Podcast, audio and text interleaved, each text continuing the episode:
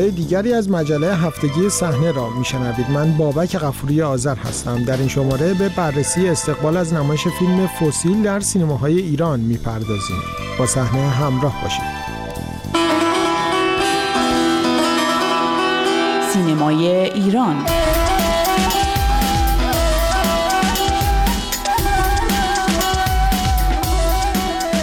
سینماهای ایران در هفته های اخیر شاهد استقبال قابل توجه تماشاگران از فیلمی کمدی به نام فسیل است.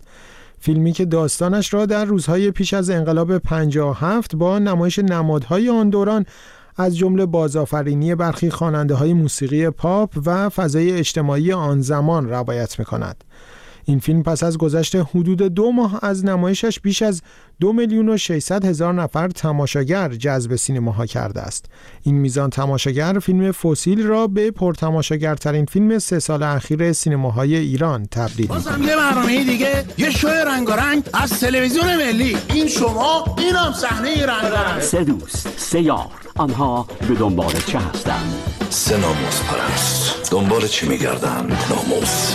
داستان هم عشقی هم جنگی. بی خود عشقی مشقی ها دختر دور باید نمی‌دونم ثبت رکورد تازه از نظر تعداد تماشاگران برای فیلم فسیل در زمانی رخ می‌دهد که سینماهای ایران پس از بحرانهای گسترده سیاسی اجتماعی سالهای اخیر و همهگیری ویروس کرونا با کاهش چشمگیر تعداد تماشاگران مواجه شده بود و همچنان هیچ کدام از فیلم های اکران شده این مدت با مزامین جدی و غیر کمدی نتوانستند بیش از 750 هزار نفر تماشاگر داشته باشند. علی مصلح نویسنده و روزنامه‌نگار سینمایی در تحلیل دلایل استقبال از فیلم فسیل و رفتار مخاطبان این سالهای سینما چنین می‌گوید. من فکر می‌کنم فیلم هایی مثل فوسیل در سال 1402 یعنی بعد از اعتراض ها این مخاطبی که جلب می‌کنن این دیگه آخرین سنگریه که برای گیشه تو سینما ایران مونده.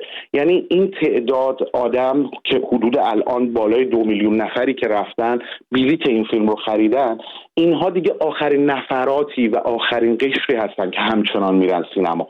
و شما نگاه بکنید همین سینما روهای باقی مونده برای در واقع در ایران دیگه حاضر نیستن برای فیلم های اجتماعی وقت و هزینه صرف کنن. یا حتی برای کمدی های دیگه.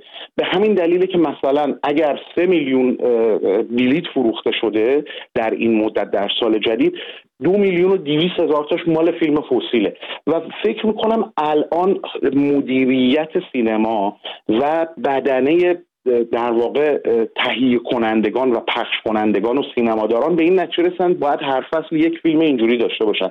به خاطر اینکه متوجه شدن این سینما روی فعلی دیگه سینمای اجتماعی عقیم شده رو اصلا هیچ توجهی بهش نداره و نهایتا شاید یک بار به دیدن چنین فیلم هایی بره در هر فصل یا در هر نوبت اکران. و به همین دلیله که الان اعلام شده که برای فصلهای آینده هم کمدی های از این دست هست. مثلا همین کارگردان فسیل قراره که از خورداد ما فیلم جدیدش اکرام بشه. یا مثلا مسعود اتیابی می‌بینیم که سه فیلم کمدی پشت هم می‌سازه اینا اکرام میشه. اینها در واقع آخرین چیزیه که برای سینمای ایران مونده و من فکر می‌کنم اگر شایعاتی که مثلا از خراسان جنوبی شروع شد که دیگه ما به زنان بیهجاب رو به سینما راه نمیدیم مثلا بخواد در تهران کرج مشهد اصفهان و از این قبیل اجرا بشه دیگه این تیر خلاص به همین سینما روهای باقی مونده و اون وقت دیگه من فکر کنم همین کمدی هم دیگه نمیفروشن فیلم فسیل نمونه تازه ای از سبک کمدی هایی است که در سالهای اخیر در بازنمایی تنظامیز دوران معاصر چند دهه گذشته ایران ساخته می شوند. ساخته این نوع فیلم ها که با موفقیت فیلم نهنگ انبر در بازنمایی تنظامیز دهه 60 آغاز شد در این سالها به روایت دوران پیش از انقلاب رسیده است. این رویکرد در زمانی دنبال می شود که نوعی اقبال به دوران پیش از انقلاب نزد برخی اخشار جامعه ایران ایجاد شده و ساخت چنین فیلم هایی را می توان در راستای بهرهگیری از این فضا دانست. علی مصلح این رویکرد را چنین تشریح می کند. از دهه هفتاد یک اتفاق جدیدی افتاد از اواخر دهه هفتاد یک سری تهیه کننده های بدنه سینما و کسایی که به هر حال از یک طرف خودی بودند و یک جایگاهی داشتن شروع کردن به تولید کمدی ها و ملودرام هایی با یک جور ارجاع به سینمای فارسی قبل از انقلاب. شاید مهمترین چهره این جریان حسین فرحبخشه که به عنوان تهیه کننده در دهه 60 و نیمه اول دهه 70 فیلم های اکشن میساخت. ولی از نیمه دوم دهه 70 این رویکرد رو عوض کرد و به شکل آشکار دیگه در دهه 80 فیلم هایی تولید می‌کرد که قصهشون حتی عینا از روی فیلم های دهه های چهل و پنجاه ساخته شده بودن.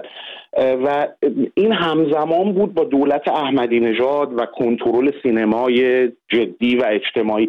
و به همین دلیل که ما می‌بینیم تو نیمه دوم دهه هشتاد به خصوص که به دهه 90 می‌کشه این جریان کمدی های عامه پسند که یک ارجایی به قبل از انقلاب دارن پررنگ و پررنگتر میشه. و تو دهه 90 می‌رسه به یک نقاط عطفی مثل نهنگ انبر.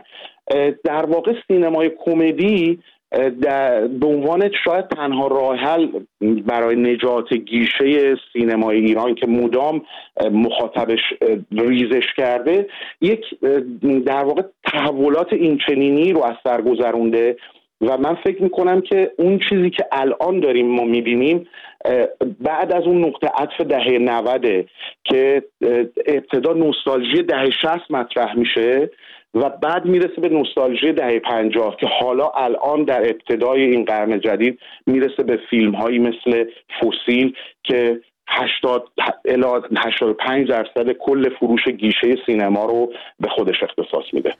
مدیران سینمایی دولت ابراهیم رئیسی در ابتدای آغاز به کارشان نسبت به آنچه کمدی های مبتزل مینامیدند انتقاد کرده و وعده داده بودند از ساخت چنین آثاری جلوگیری خواهند کرد. با این همه همچنان این فیلم ها تنها آثار رونق بخش سینماها هستند. علی مصلح درباره رویکرد مدیران دولتی سینما به ساخت چنین فیلم های کمدی می‌گوید هر دولتی با هر گرایش سیاسی که سر کار اومده مسئولین سینماییش در وزارت ارشاد خود به خود سوق پیدا کردن به اینکه به این سینما اجازه تنفس بدن.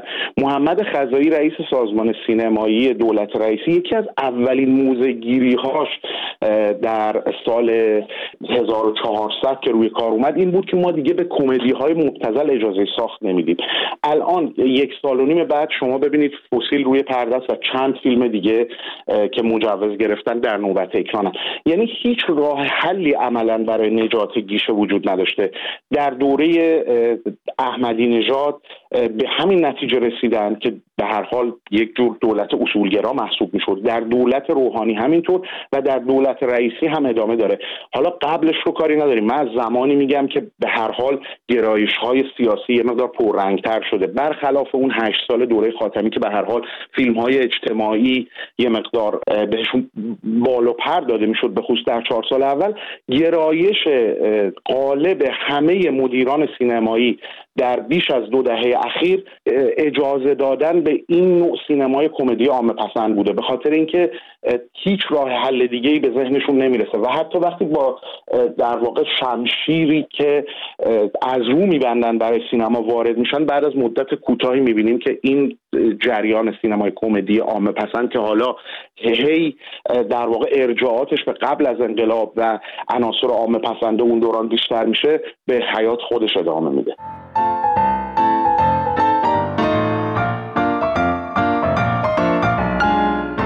تئاتر در تحول قابل توجه این هفته ساناز توسی نمایشنامه نویس ایرانی تبار آمریکایی برنده جایزه پولیتسر سال 2023 در بخش نمایشنامه شد. خانم توسی با نمایشنامه‌ای به نام انگلیسی موفق به دریافت این جایزه معتبر شد. این نمایشنامه درباره چهار ایرانی بزرگسال است که در آموزشگاهی در اطراف تهران خود را برای امتحان زبان انگلیسی آماده می کنند. نمایش انگلیسی در سالهای اخیر در شهرهای مختلف دنیا از جمله نیویورک و تورنتو اجرا شده است.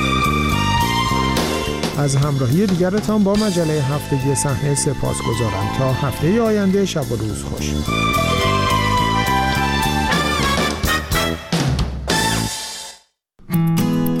در کانال تلگرام رادیو فردا خبرها و گزارش های ما را دنبال کنید.